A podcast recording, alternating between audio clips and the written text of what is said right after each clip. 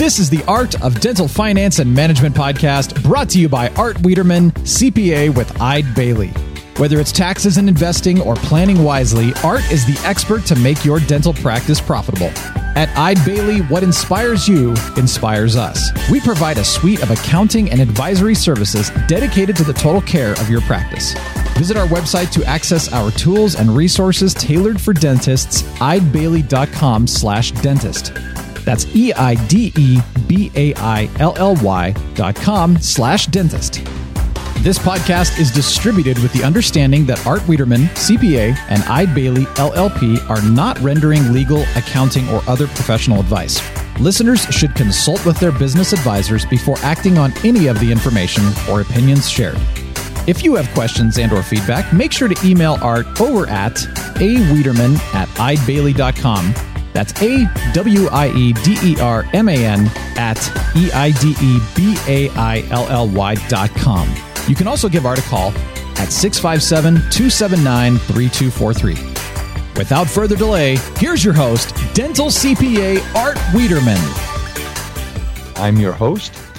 My name's Art Wiederman, and for those of you joining us for the first time, uh, I'm a dental specific CPA. I'm a dental director at the wonderful CPA firm of Eide Bailly, and I'm located in Southern California here in the city of Tustin. And we're recording this on the night of uh, September 25th, uh, which is uh, we're almost three quarters of the way through 2020. I was I was watching I was watching TV uh, the other day, and they were talking about the fact that they're going to be having a very different type of celebration New Year's Eve in Times Square in Manhattan. Now, for those of you who may not be aware, in Times Square every year, what they do is they they get uh, you you go down there, you take the subway, um, and uh, you, you hang out with about a million of your closest friends. Uh, sometimes it's uh, in the 30s or 40s. Uh, I did it once when I was growing up in New York, and um, I did it, and it was uh, it was one degree below zero. But I was young and stupid at that time, so what can I tell you? But uh, you know, everything is changing, and I will tell you that I think the celebrations that will happen on December 31st at midnight this year may be greater than others because I don't think there's anybody in this country, or in the dental profession at least, uh, who will not be happy to see 2020 go and 2021 come with a new, uh, hopefully, some new hope and new promise. And uh, I am one of those people. It's been a tough year, folks. But hopefully, some of the information we've been able to pro- provide for you on the podcast has been helpful. Today, it's going to be you and I. I have no guest today because it's been a while since we've done an update on the uh, government programs. Uh, they're just not going away. We're going to have to deal with them at some point. And um, the uh, Department of Health and Human Services decided to jump in, and they created the um, the reporting requirements for the Health and Human Services Provider Relief Fund. And uh, okay, we're going to do a multiple choice question here. Maybe we should do a Jeopardy question. The answer is they are so ridiculously hard that I just want to go to the Maldives. Okay, and the answer is what are the new HHS reporting requirements? Ding! You just won $400. And if it was a daily double, you would have won, won a lot more. We're going to talk about them. I'm going to get into them at a very high level and uh, kind of give you my advice on that. We're also going to talk about where we are with the PPP loans and what you should be doing right now. We're getting a lot of doctors who are calling our office and saying, ah, the bank says we got to go file for forgiveness. Let's get it done. I want to get it done by next week. Nope. Nope. We don't want to do that in most cases. And I want to I want to go over one more thing with everybody and I want to go over this and it has to do with tax planning. I know we had a great uh, great conversation myself and my partner from uh, Fort Collins, Colorado at Eide Bailly, Scott Haberman uh, about 3 or 4 weeks ago. And we were talking about tax planning, but we've started to run some numbers for some clients, and I wanted to uh, to just give you some updates onto what you should be thinking about. Um, I do want to give you a little bit of information. First of all, uh, about our partners in this podcast who have been absolutely amazing. First, Decisions in Dentistry magazine. Uh, Decisions in Dentistry magazine um, has been absolutely unbelievable. Lorraine Kent and her team. Uh, they have um, great clinical content in their articles on their website and in their magazine. They get, I think, 80,000 subscribers, something like that. Uh, they also have fantastic continuing continuing education courses. Let me give you an example of some of those. Uh, effects of estrogen in temporomandibular disorders. I was worried about pronouncing that word, temporomandibular, because as you guys know, anything over two syllables is an issue for me. Treating children with sensory processing disorders and setting risk-based periodontal recare intervals intervals. These are very inexpensive courses, get you CE units, and they do have a special deal. If you buy a whole year's worth, you have uh, you get a real great break in the price, and you get 140 courses at your fingertips. So uh, go check out their website, which is www.decisionsindentistry.com. Uh, also, I am a proud founding member of the Academy of Dental CPAs, 24 CPA firms across the United States that represent uh, close to 10,000 dentists. And uh, when we joined Eide Bailly, we added uh, four or 500 dentists to that list. And uh, given all the new clients we've all been working with through the COVID 19, we're now up over, I believe, over 10,000 uh, clients. This is the best in breed, best in the bunch. I don't know how else to say it.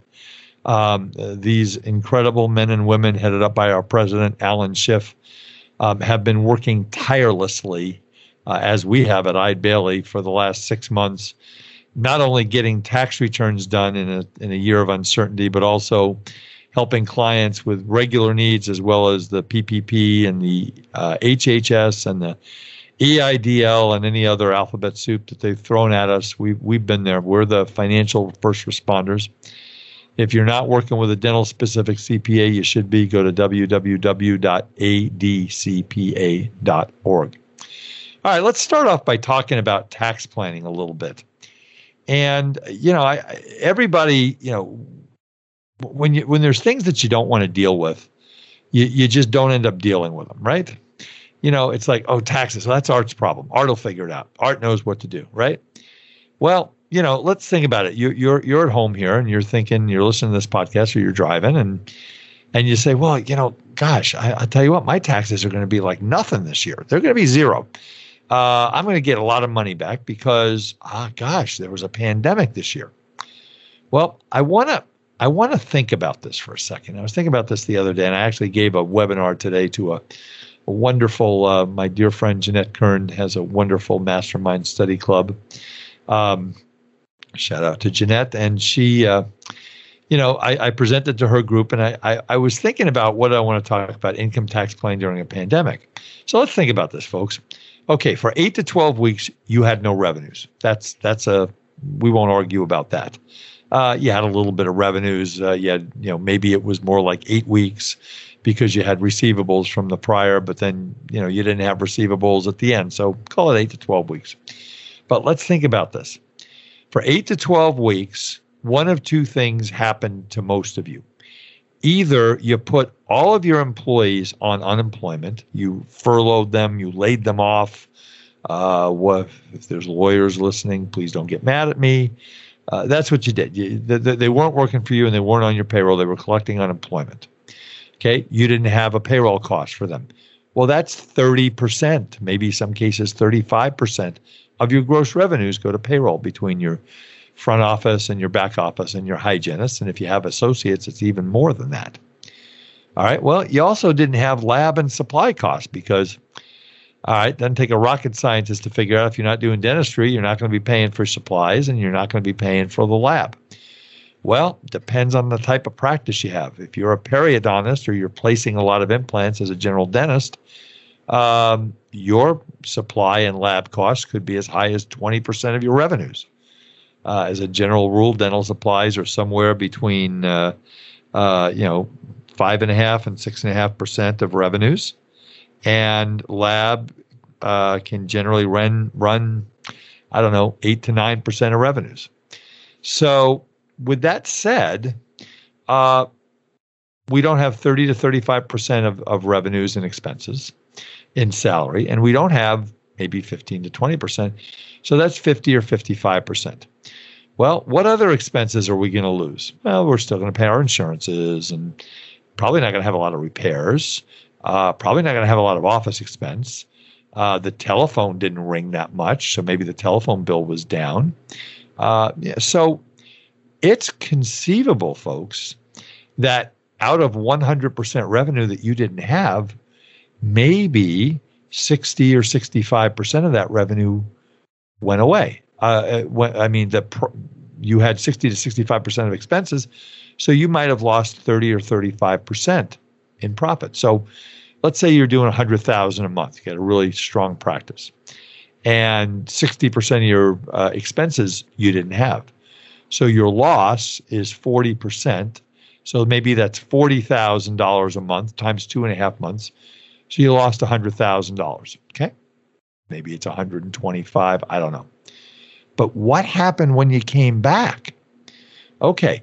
A lot of my offices came back at 100, 110, 120. One was at 150% of pre COVID production because of all the pent up demand. You had all these hygiene appointments that you had to get in. We had doctors that were working four days a week, 32 hours um, a week, and they went to five days. Some went to six days. Some had evening hours because they had to get all the patients in. The phones were ringing off the hook. Oh my gosh, Dr. Smith, you're open. Thank God you're open. When can I get in? Uh, uh. My dentist couldn't get me in for two months from the time he opened. That's how busy they were. I mean, that's great for him. But think about it this way. So maybe you were doing 100,000, maybe the first two or three months you were up by 20 20,000 a month. You're up 60,000. There's really not a whole lot of expenses with that other than lab and supply, so maybe your net profit is 50,000. So what did I say before? Okay, maybe we lost $100,000 in profit and we gained back net profit from when we opened up of maybe 50 you might only be off $50,000 for the year now let's take this a step further what happens if you made a big retirement plan contribution last year and this year you didn't right how does that work? Well, we might lose fifty or seventy-five thousand dollar deduction there. What happens if you made a big equipment purchase, or you remodeled your office, or you put in another operatory? How does that work? Well, may not have that this year. Not going to be a lot of doctors putting in a lot of equipment this year. I don't think some will, but a lot won't. Uh, we're going to talk in a minute about the deductibility of the PPP expenses. Now, we already determined that we didn't think uh, if you either weren't paying someone or you paid them and the expenses are not deductible, that's going to affect your bottom line. And many of you got HHS Provider Relief Fund grants, which were basically 2% of your revenues. So if you have a million dollar practice, you got 20 grand. If you got a $2 million practice, you got 40 grand. If you have a $5 million practice, you might have gotten $100,000.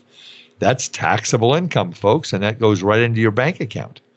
So my, my whole point, and you know, what does this tell us? What it tells us is that we've really got to look at this, nail this tax planning down, because we may be in a situation where if you did a million dollars and you netted 350 and you're thinking your net is going to be 150 it might be 250 it might be 275 it might be a lot more than you thought so, what does that mean? That means that we really have to sit down. You need to sit down with your CPA. If you know, give me a call. We at Eide Bailly do a great job. I'm in Southern California. Um, the ADCPA is all over the country. Give them a call.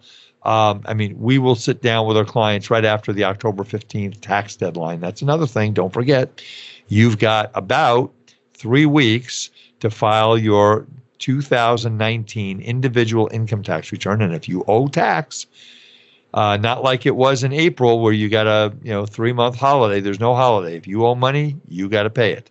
If you need to fund a retirement plan contribution, um, you know some of them were due September 15th. The corporate ones, the uh, Non-corporate ones, uh, for the most part, unless they're defined benefit, are due um, October 15th.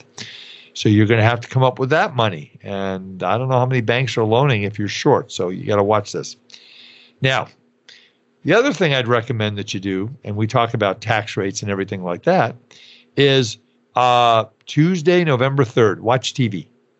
Tuesday, the the every four years is the presidential election.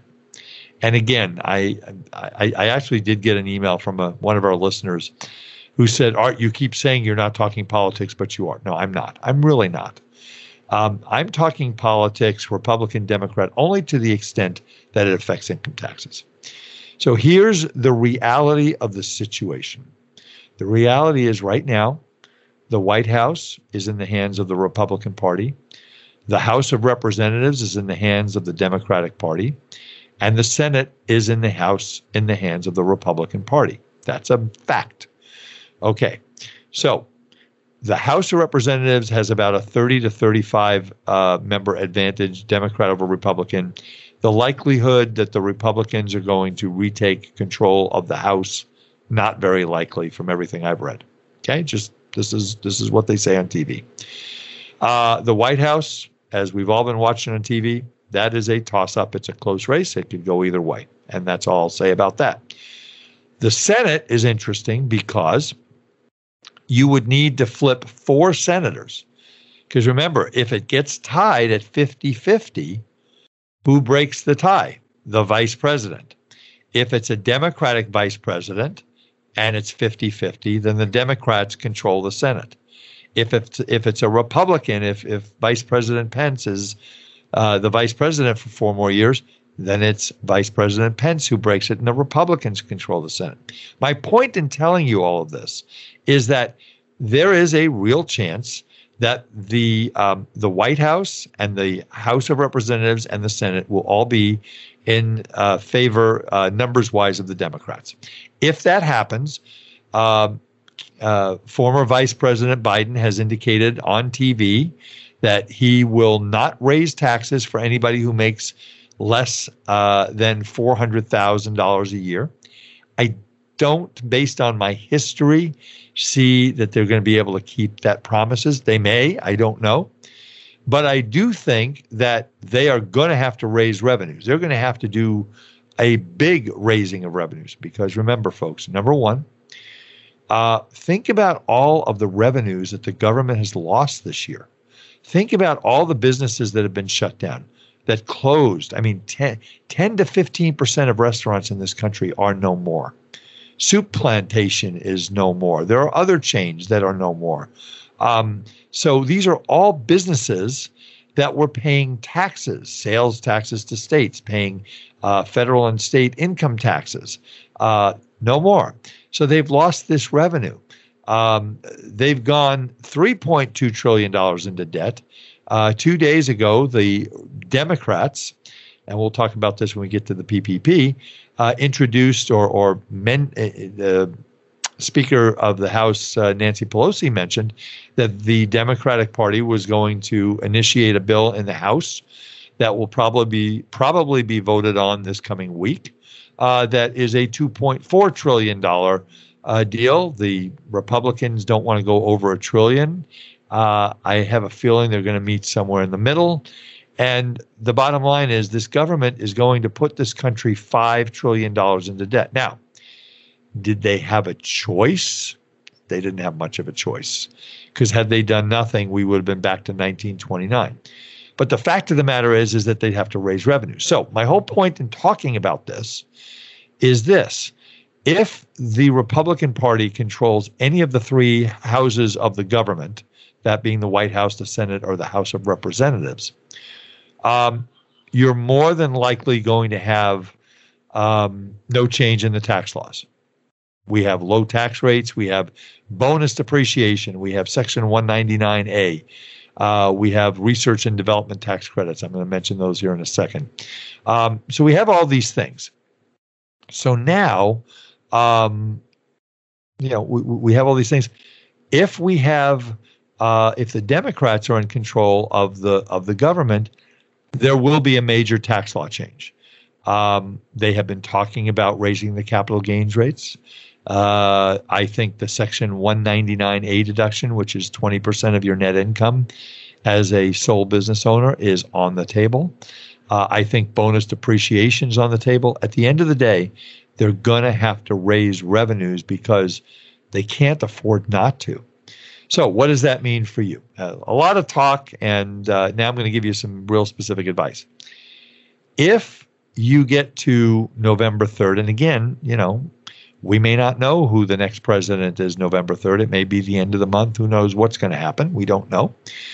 But um, basically, if if the Republicans keep any one of the three um, houses of government, if you will, um, probably business as usual as far as taxes go. You do whatever you're going to do. If it goes Democratic, and we see tax increases for the wealthy. And who is that? That's you guys. That's the dentist. That's the dentist making more money. Again, I know President, uh, Vice President Biden uh, said 400,000. Uh, I think it'll be lower, to be honest with you, but we'll see.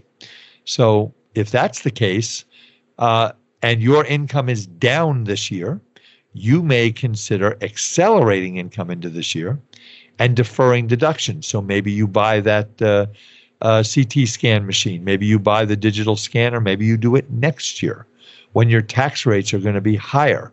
Um, maybe you build out that second office next year. I don't know. But think about deferring deductions and accelerating income. You know, if your income is way down this year, uh, maybe you just started a practice and you were an employee in 2019 and you were making a good income. And then you started or bought a practice and it got hit by COVID um, I mean, we've I've talked to some poor doctors who ended up buying practices three days before COVID hit, four days, five days, and you know that's just somebody had their number, and um, it might be a good year to maybe do a Roth IRA conversion, or maybe accelerate some income. Maybe you do your billing if you don't bill uh, for your patients till I don't know, December 20th, maybe you bill 10 or 15 days later and get some of that money in the door at a lower tax rate. So those are the things you need to think about. And again, folks, um, your income is going to be lower for 2020 than it was for 2019. Uh, I don't think there's any doubt about it. How much lower? We don't know. And you need to sit down with your accountant to figure that out. I do want to point out a couple things before we go to our next topic um, which is going to be um, which is going to be talking about the uh, deductibility of PPP and what's happening with PPP. First of all, we have a seminar um, that is going to be, and I'll mention again when I talk about HHS. This is alphabet soup, as you can tell. Um, but we have a seminar uh, that Eide Bailly is putting on on the new Health and Human Services re, um, reporting requirements. We're calling it the Healthcare HHS Provider Relief Town Hall. Uh, this is going to be a live webinar that's going to be put on by two of our amazing partners at Eide Bailly, Ashley Brandt Duda, uh, CPA, and she's a partner at Eide Bailly, as is Tyler Bernier, who I spent about a half hour on the phone with, having me explain to me all this stuff as far as it goes to dentistry. And he is also a partner. This is going to be Tuesday, September 29th. Now, you're not going to hear this podcast until Tuesday, September the 30th. So, what I want you to do is, I want you to um, send an email to our wonderful marketing uh, director, Jessica Gropel, at J Gropel, that's J G R O P E L, at Eide Bailly, that's E I D E B A I L L Y dot com. Um, and you can basically send her an email and say, Jessica, where can I see the recording of the Healthcare HHS Provider Relief Fund Town Hall? And it's going to be for our clients and you know the people that we work with. Um, our group has been on top of this uh, since day one. Uh, we deal with you know again we're we're pushing 800 dentists that we work with in our practice, but in addition they also work with hospitals and uh, rural healthcare and all these stuff. So uh, you know that that the, the rules for that are even more crazy. So uh, do give Je- uh, send Jessica an email, J Gropel, J G R O P E L at eidebailly.com, and she'll point you towards the recording. It'll probably be up sometime towards the end of this coming week, which is the which will be the end of September, beginning of October. In addition, folks, we've also talked about our uh, a couple weeks ago had our research and development tax credit uh, podcast with Joe Stoddard and Heidi Lannon. They did a great job. I talked to them the other day. And um, we have a tool, if you haven't taken advantage of it, you should, um, that will allow us to evaluate whether your dental practice might qualify for the research and development tax credit. Now, in California, where I am, the California credit's actually bigger than the um, federal credit. In other states, it, it may or may not be, uh, but it's a wonderful credit. We have a you know, another one of our clients we found out uh, that does about five million a year is going to get about forty thousand dollars in credit. That's a dollar for dollar tax savings. That's pretty cool. So if you are interested in learning as to whether you're doing new procedures or new methods, or or, or you maybe you took a big uh, maybe you just became a Kois member, uh, mentor. You uh, went to Frank Spear's uh, you know, the the Scottsdale Center. Maybe you've been in a Pankey course. Maybe you've been to LVI. I'm mentioning all the food groups here. Uh, you you know, and you've got a whole bunch of new ways of doing things. This may be a tax credit that might be able to save you potentially five figures in income taxes. And it's not just one year; it's every year, potentially. So what I want you to do is I want you to go onto our website, which is www Eidebailly, E I D E B A I L L Y dot com, and then forward slash dental RD. So that's www.eidebailly.com forward slash dental RD. You'll find when you get to that web page, you'll find some great articles about you know the uh, research and development credit, tax credit, what it does, uh, how it works, who's eligible and what would make a dental practice eligible. And you'll be able to go on and fill out about a five to 10 minute questionnaire. It's about 15 questions that'll let, you, let us know about your practice.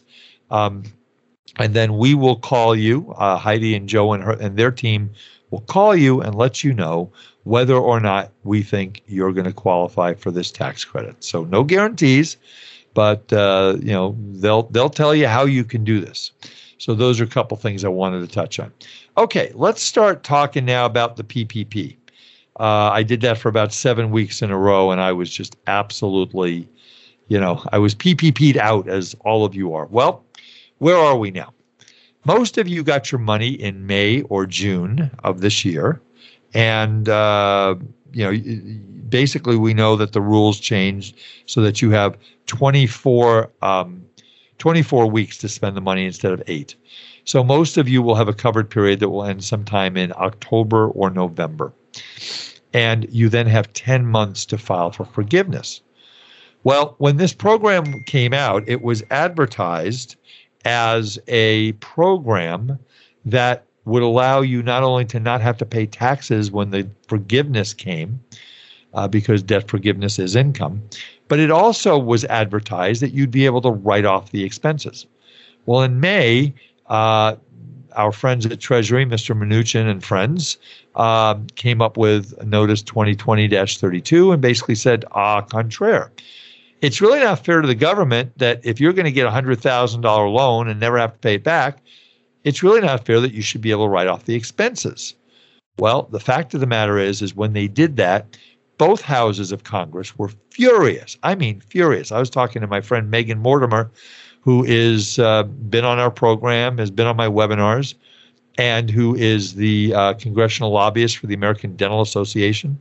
Megan said, "I don't think I've ever seen some of these people as angry as I've, I've seen them about this."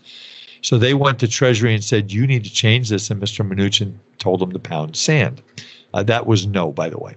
So um, we thought when there was an eight week covered period that would end sometime in June or July, that people would file for forgiveness and, you know, it would all happen in this year and be real easy. Well, that's not what happened. So now, what do we have? We have a 24 week covered period. And that means that many of you will finish your covered period in uh, October. And then you've got 10 months. You've got till next August of 2021 to file if you choose to wait that long.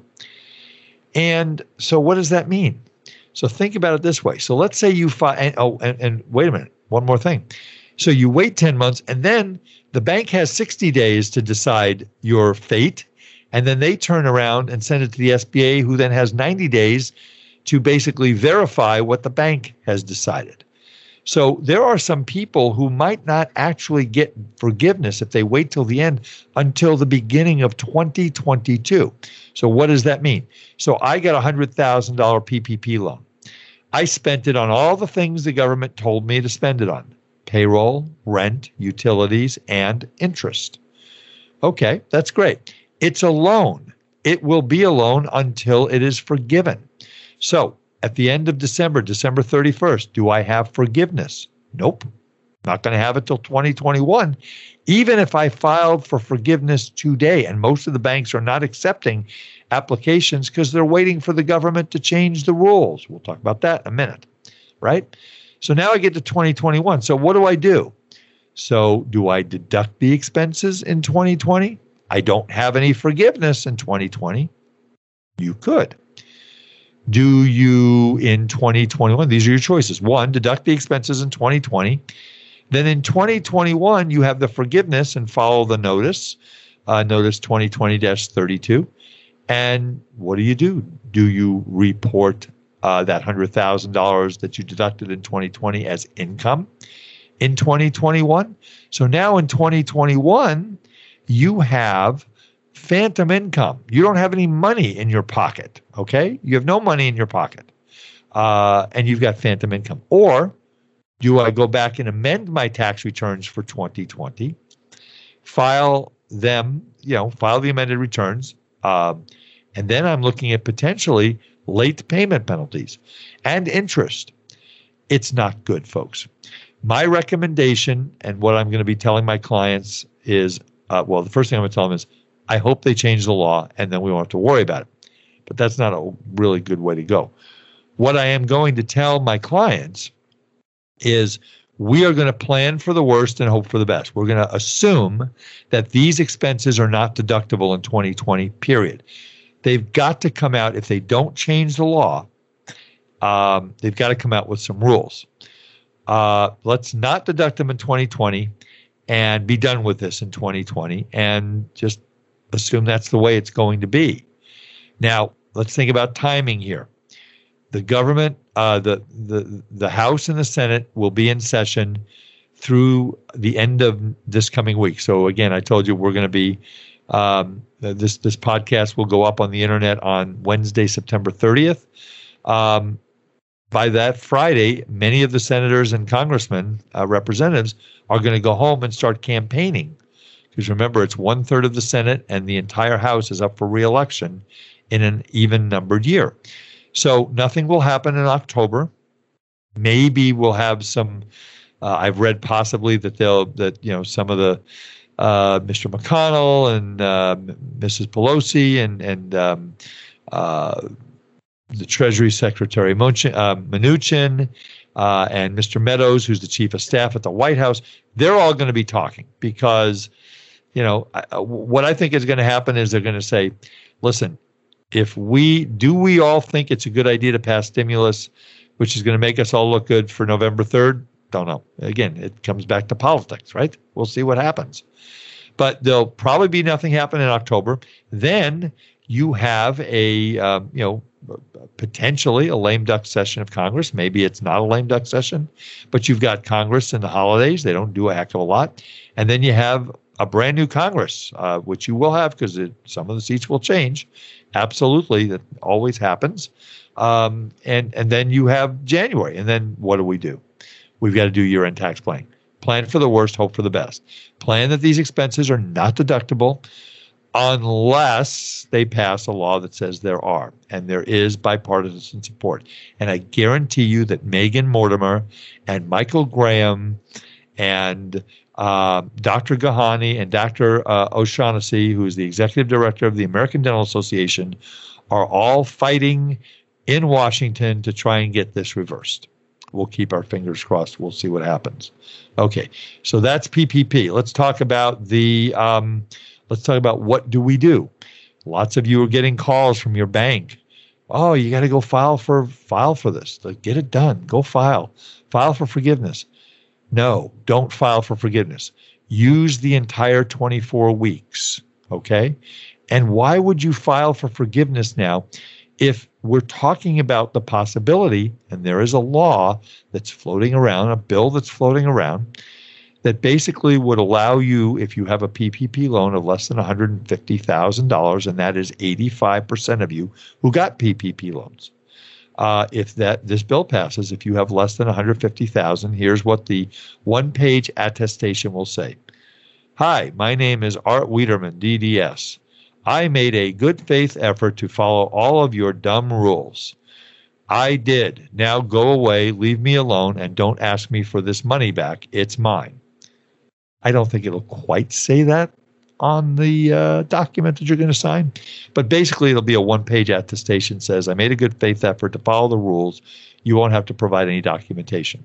They're talking about for loans between 150 and 2 million, 250,000, 2 million. They're talking about having a limited amount of documentation. Uh, they should just make the whole thing forgiven and just make everybody's life easier because they should. But the fact is that I read an article in the uh, on the internet that one out of every five or every six PPP loans are have been used for fraudulent purposes. So that's why they're probably not going to do that. So the only reasons that you should file for forgiveness now is either A, if you're selling your practice, because it could be a problem, or B, if you believe that your practice's revenues are going to take a big hit and you're going to have a significant drop in income between now and the end of the year. If you have all your team members in place and you've spent the money and you've made all the rules, uh, you've met all the rules, maybe you should file and you can get it done. The banks are not, a lot of the banks are not taking the applications. My friend Dan Bywater, who's on a lot of our webinars uh, with Ready Capital, uh, emailed me the other day. He's got over 400 applications that have been sent to the SBA. They haven't answered any of them yet. So I don't think anybody really knows what this process is going to look like yet. Uh, every, the banking industry is lobbying very hard for the $150,000 rule because they don't particularly have the um, the people power to handle 5.1 million forgiveness applications. So there is no reason to file for forgiveness unless you're selling your practice or you really think that your employees are all going to go away and your practice is going to collapse and the world is going to come to an end. That's kind of what we think. So, with that said, let's move on uh, to, and again, just just in the middle of the program, I usually let the guests give out their information. I'll give out mine. If you want to go get a hold of me in my office in Tustin, I'm at 949. I'm, I'm at not, not at 949. I'm at 657 279 3243. Rule number one know your own phone number. Uh, my email address is a Wiederman, W I E D E R M A N, at Eide Bailly, E I D E B A I L L Y dot com. Uh, and uh, please give me a call if you uh, need some help or have any questions or you got a good joke, anything. Uh, I'll take anything these days. All right, let's get to our last topic here, which is the HHS Provider Relief Fund reporting and the fund. Let me just take a brief moment, and again, we're gonna we'll spend some time on all of this uh, right now, and um, so let's start by talking about what is it. So, as part of the CARES Act, which is a 3.2 trillion dollar relief package signed by President Trump on March 27th, part of that was the PPP. That was 351 billion dollars. The other part of this, uh, one of the other parts of this, was not really uh, spoken about in the world of dentistry because the dental profession was not included in it right away. This is the HHS, which is the Department of Health and Human Services Provider Relief Fund. This was a fund created by the CARES Act that gave $175 billion to um, the Department of Health and Human Services to dole out to healthcare providers, and it was intended to provide help to allow healthcare providers to fight COVID 19. Okay. So here's what they did for dentists. In June, early June, they said, yeah, you know, dentists are important too. We're going to include them in this thing. Uh, but for now, we're only going to include dentists who are taking uh, receipt of Medicare and Medica- uh, uh Medicare um, and Medi- uh, Medi-Cal. Uh, in California is Medi-Cal. So med- basically, Medicare dentists, welfare dent- welfare patients, and they did that, and that's you know, that was nice, and some people got relief. What's interesting is that many of our doctors who might have seen one or two uh, Medicare patients, got checks the week of, I think it was April 10th or April 17th for like, you know, I don't know, $54, $87. And what that did is that forbade them for a while for applying for this provider relief fund when in the first week of July, I think it was July 10th, if I remember correctly, when the government opened this up to all dentists. Now, the window is closed. It closed on, uh, I believe, September 13th. I don't remember. I don't think that they um, they expanded it further than that. I'd have to check uh, on that. But uh, so I think it's closed. I could be wrong. If I am wrong, I will report back to you next week. Um, but basically, what it did is it gave the dentist an opportunity to apply for these loans up to 2% of their gross revenues. So if your practice was doing a million dollars, you could get twenty thousand dollars. If your practice was doing forty thousand, you could get um, for uh, two million, you get forty thousand dollars. If you did five million, you could get hundred thousand dollars. Now this is taxable income. It's not a grant. It's not a forgivable loan. Uh, I mean, it is a grant, but it's not a forgivable loan. It's taxable income. Uh, the way I've described it, and I've done it before on this show, is um, it's basically a large case that you've done, or two large cases, no lab, no supplies, and instead of having to, you know, uh, make crowns and bridges and, and place implants or, or do implant crowns, what does it mean? It just means you got to fill out a lot of paperwork on the computer. That's what it means. So, you know, basically that's what happened. And a lot of my clients said, well, should I apply for that? And I said, yeah, you should because the, you know, the ADA uh, thought it was a good idea. I thought it was a good idea. The ADCPA thought it was a good. You know, most of us thought it was a good idea, with one caveat. The caveat is you had to read the terms and conditions, and one of the terms and conditions was there were going to be reporting requirements. Well, they were supposed to come out with the record, reporting requirements on August 17th, and obviously they didn't do that. They came out with them a month later, August September 19th. So basically, here's what they said Number one, you are going to have to report your expenses. You're going to have to justify the expenses uh, that you spent this money on, right? So you have until there are going to be two reporting periods. You'll have to report all expenses that were paid between you know the beginning of the year for the most part or when covid started and december 31st you'll have to report those on or before february 15th now, the problem is, is that HHS on their website uh, about a week ago said, uh, yeah, we're going to open up the portal for you to do this on January 15th. So you get a month to figure this all out. And folks, let me be very clear. We don't have all the answers here. We just don't. If you don't spend all the money by December 31st, they're going to give you another six months to do it. Uh, but you know, if you don't spend all the money uh, by June 30th, you're out of luck and um, you probably have to return it, uh, what you don't spend. Now, for dentistry, I don't think it's a big deal. Here's why. Let's say, now, it could be for the bigger practices, but the bigger practices may have multiple, you know, large number of operatories, multiple locations.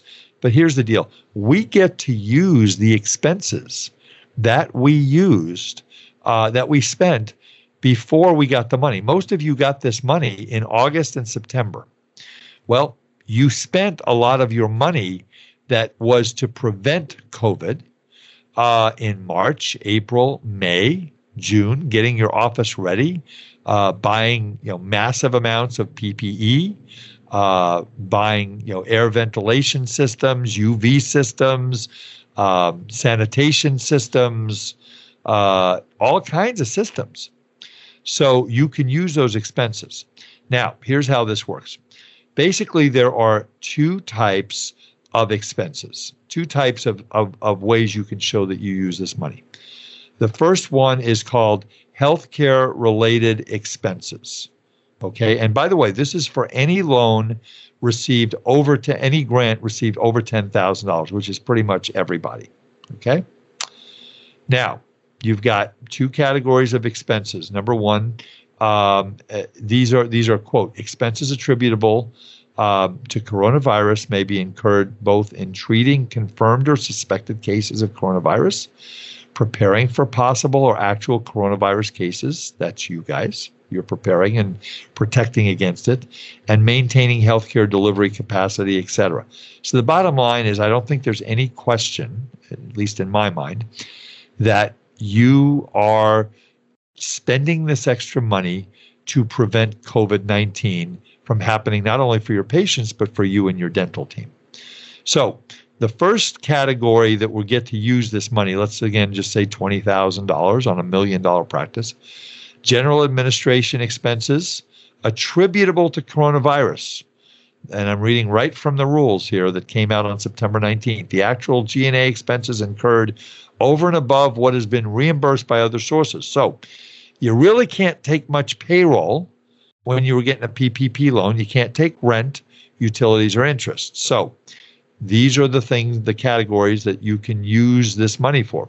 You can use it for mortgage or rent, monthly payment related to mortgage or rent for a facility. But again, if a PPP loan covered that, that doesn't count. Insurance premiums paid for property, malpractice, business insurance, or other insurance relevant to operations. Personnel, we talked about. Um, workforce related actual expenses paid to prevent, prepare for, or respond to coronavirus during the reporting period, such as workforce training, staffing, temporary employee or contractor payroll, overhead employees, or security personnel. Does your head hurt yet? Uh, these are supposedly additional expenses that you spent. How are we going to determine what additional expenses is, are? Uh, we, we need more guidance. Fringe benefits, lease payments, utilities, and other general administration expenses. The second category, and this is where you're going to basically get the get out of jail free card from the HHS. And these are healthcare related expenses attributable to coronavirus the actual healthcare related expenses incurred. Now, this is what it says over and above what has been reimbursed by other sources. Okay. So, again, PPP loans. Uh, does it include EIDL? I went on the website. It doesn't say EIDL because that's really uh, reimbursement. That's a loan. PPP is not a loan. It, it, I mean, it is, but it's a it's a um, it's a forgivable loan, so that's considered reimbursed by other sources. Uh, if you are a big big dental practice and you got the Main Street lending program through SBA, that would be included also. So these are the expenses that you can, and you might want to jot this down. Expenses paid for purchase of supplies used to prevent, prepare for, or respond to the coronavirus during the reporting period. Such items could include personal protective equipment, PPE, hand sanitizers, or supplies for patient screening. Now, the one thing we don't know is this. Let's assume that before COVID 19, and this is a question we're waiting for an answer for. Before COVID 19, your dental team wore one N95 mask and they wore one per day. Okay? Maybe they changed them out every time. Maybe they changed them every couple of patients. I don't know. Okay, that's up to the you know different offices do different things. Uh, there are protocols, but let's just assume that you had a mask that a um, uh, that someone was wearing. Okay. Now you've got uh, an N90 and and N95 mask. Then you've got a traditional face covering, what we all walk out in the street with. Then you've got a shield. Then you've got gowns. Then you've got um, you know, other protective equipment that your that uh, that your team is wearing? Is it the is it everything except the N95 because we had it before? I doubt anybody's going to take that position, but that seems to be what they're talking about. Um, but again, everybody's bought a ton of PPE. That's going to qualify. And remember, folks, like I said before, it's not just the PPE that was bought when you got the money. You can go back, the uh, HHS says, quote, as early as January 1 to claim these expenses. What my hope is, is is that between the supplies and the equipment that you bought, which I'm going to get to here in a second, what I what my hope is, is that you will have spent enough money between uh, March 16th, and again, we can go back to January, is what they said, but let's just say March 16th, buying PPE and equipment that you needed to buy, that you will spend this twenty or forty thousand dollars either by December 31st or by June 30th of next year. And we don't even have to go to the net income calculation, which I'll get to in a second, which is where you just kind of take your cell phone and throw it away because you just have had enough of all this, which I'm uh, I'm, I'm not too far behind. Uh, the other category uh, that qualifies here is equipment. So I'll read this right out of the um, HHS code here, the, uh, the, the guidance. Expenses paid for purchase of equipment used to prevent, prepare for, or respond to the coronavirus during the reporting period, such as ventilators, updates to HVAC systems, etc. Okay. Three more categories that qualify: information technology, expenses paid for IT or interoperability, uh, inter operability systems. God, that's two big words in one podcast. You, should, you guys should be impressed. Um, to expand or preserve care delivery, uh, to, to expand or preserve care delivery during the reporting period, such as electronic health record licensing fees, telehealth infrastructure. Maybe you got involved in a telehealth program that would qualify. Increased bandwidth on your um, Wi Fi so that you could you know, have people, you might have had some people working at home while you were shut down. You probably did. And tele, teleworking to support remote workforce. Now, uh, we in the CPA profession, I have been working at home for the last six months. I've been in the office about four or five days in the last six months. It's kind of hard to do dentistry from home. Uh, so that may not apply as much. Facilities, expenses paid for facility related costs used to prevent, prepare for, or respond to the coronavirus during the reporting period, such as lease or purchase of permanent or temporary structures, or to modify facilities to accommodate patient treatment practices revised due to coronavirus. So, what is that? That is textbook. You put up plexiglass all over your front uh, reception area. Uh, and that's what you all did. And you put plexiglass or special dividers between your operatories to, again, provide for social distancing. That qualifies. And then other healthcare, any other actual expenses not previously captured above that were paid to prevent, prepare for, or respond to coronavirus. I believe, folks, that you're, you're probably going to cover the grant there. But if you don't, then we go to loss of revenue. So if you don't spend enough money, first you look at the amount of expenses you spent in the two categories of general administration, of which we're still not sure, are those specifically coronavirus related general administration or all your general admin and administration? I think it's coronavirus related general administration. They did not give us a lot of guidance on that. Uh, and uh, supplies and equipment and IT. So if you don't spend your 2% loan on that, now we get to go to loss of revenue. Now, when they came out with this program several months ago, HHS was selling it by saying, here's what you're going to do. You're going to take a look at, you know, how much revenue did you have for the the period of time, March to December, um, in uh, 2020 versus 2019. And the difference is you're going to get that as a, an amount that you're allowed to write off.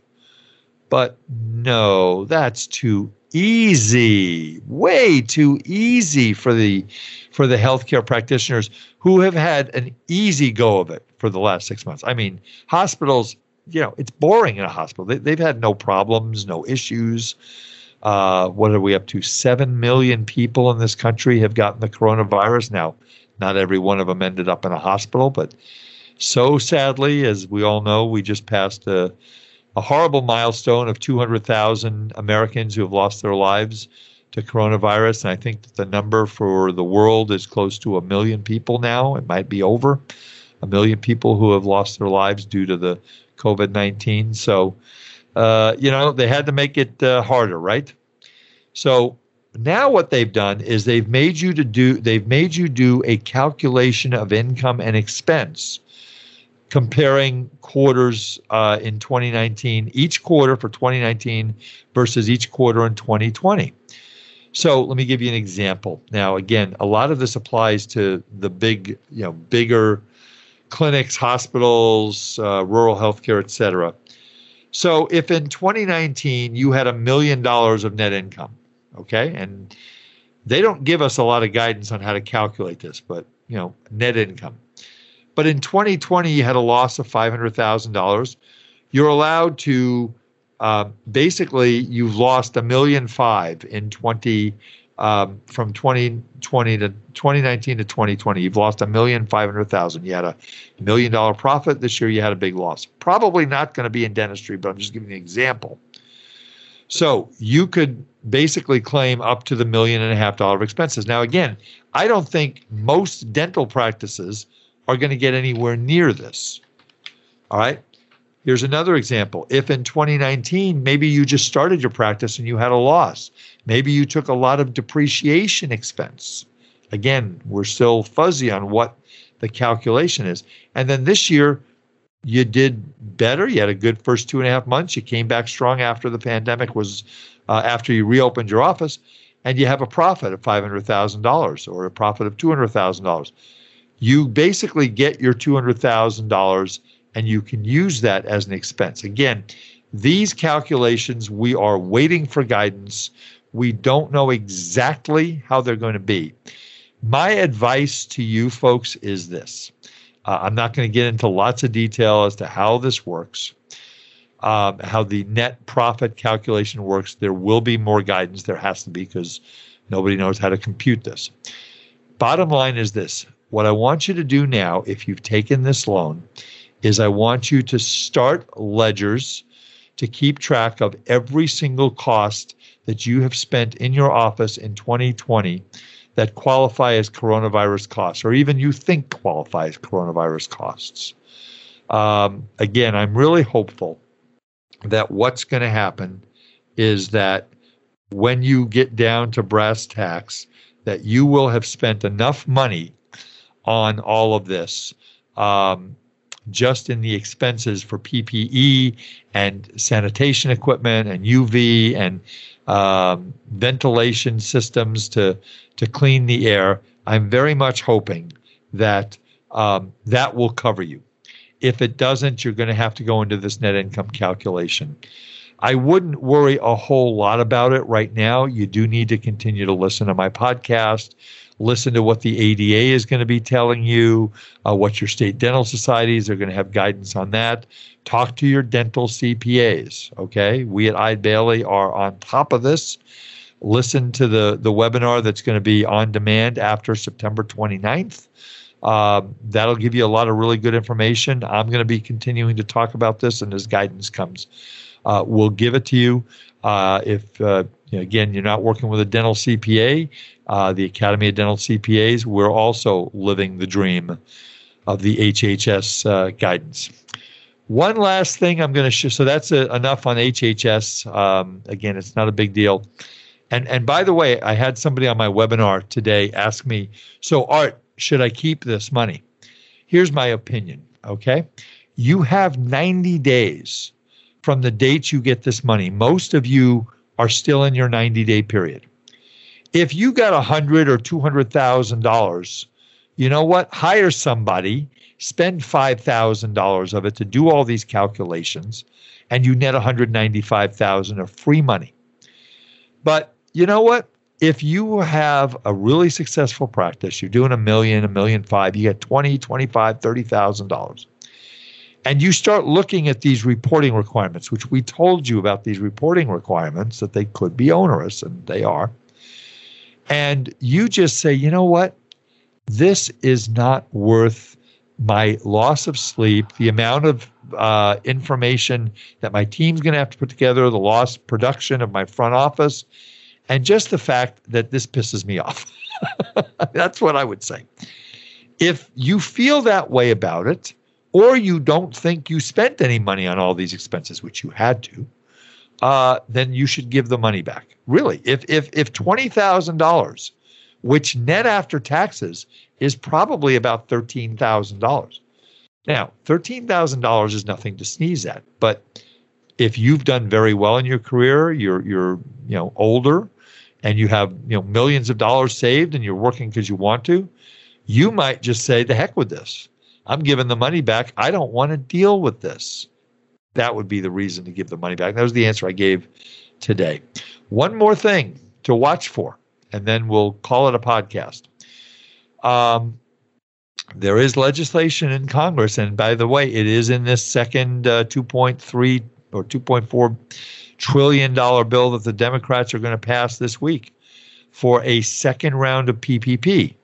And what this is going to do is this is going to affect people who we believe, and we don't know what the final law is going to say, but what they're talking about is if your revenues from Q1 or Q2 of 2020 are down 35% or more from 2020 from 2019 you could apply for another round of PPP loans.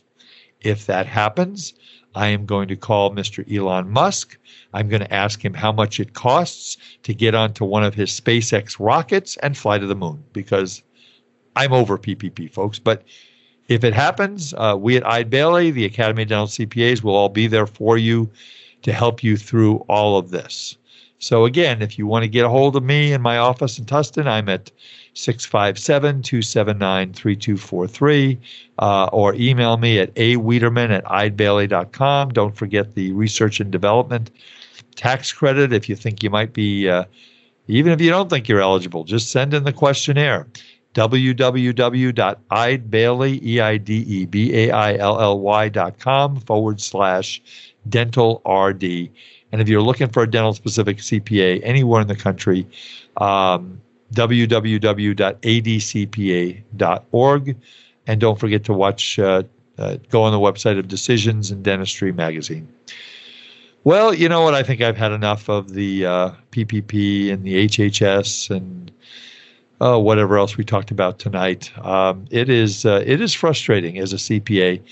Uh, I think the the last message I'm going to leave you with tonight is, um, uh, you know, it, I, I, was in I was in the supermarket the other day, folks, and um, I saw a, a, Laguna Beach City police officer, and I just walked up and thanked him for all the hard work they do. And again, you know, uh, uh, the vast majority of police officers in this country do a wonderful job. They care, they want to help people, and they save lives.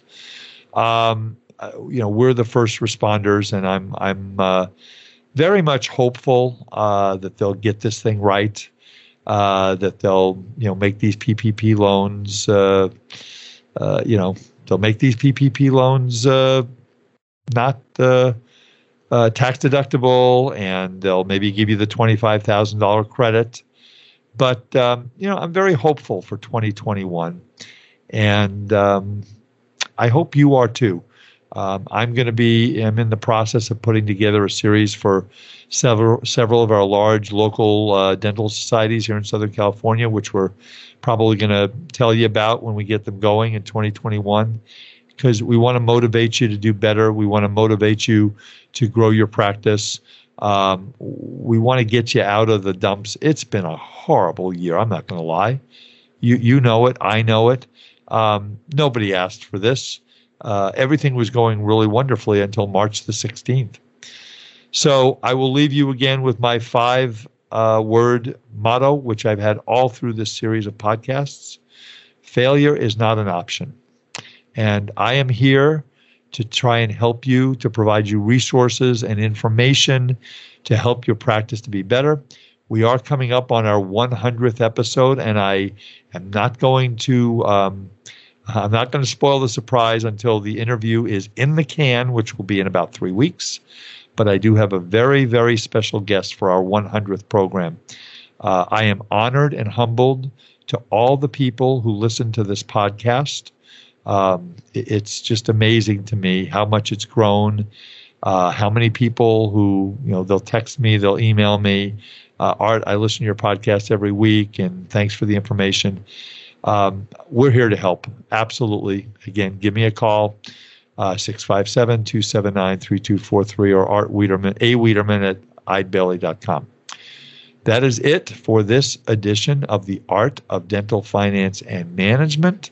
Please stay safe, take care of your family and the ones you love, and your dental team and your patients.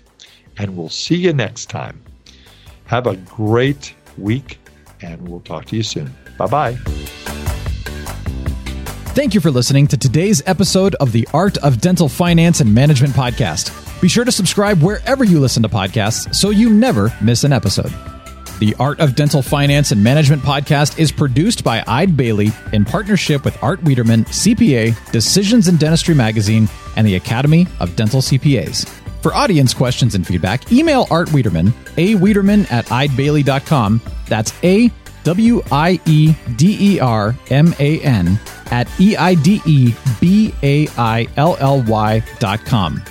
Or you may call Art at 657 279 3243.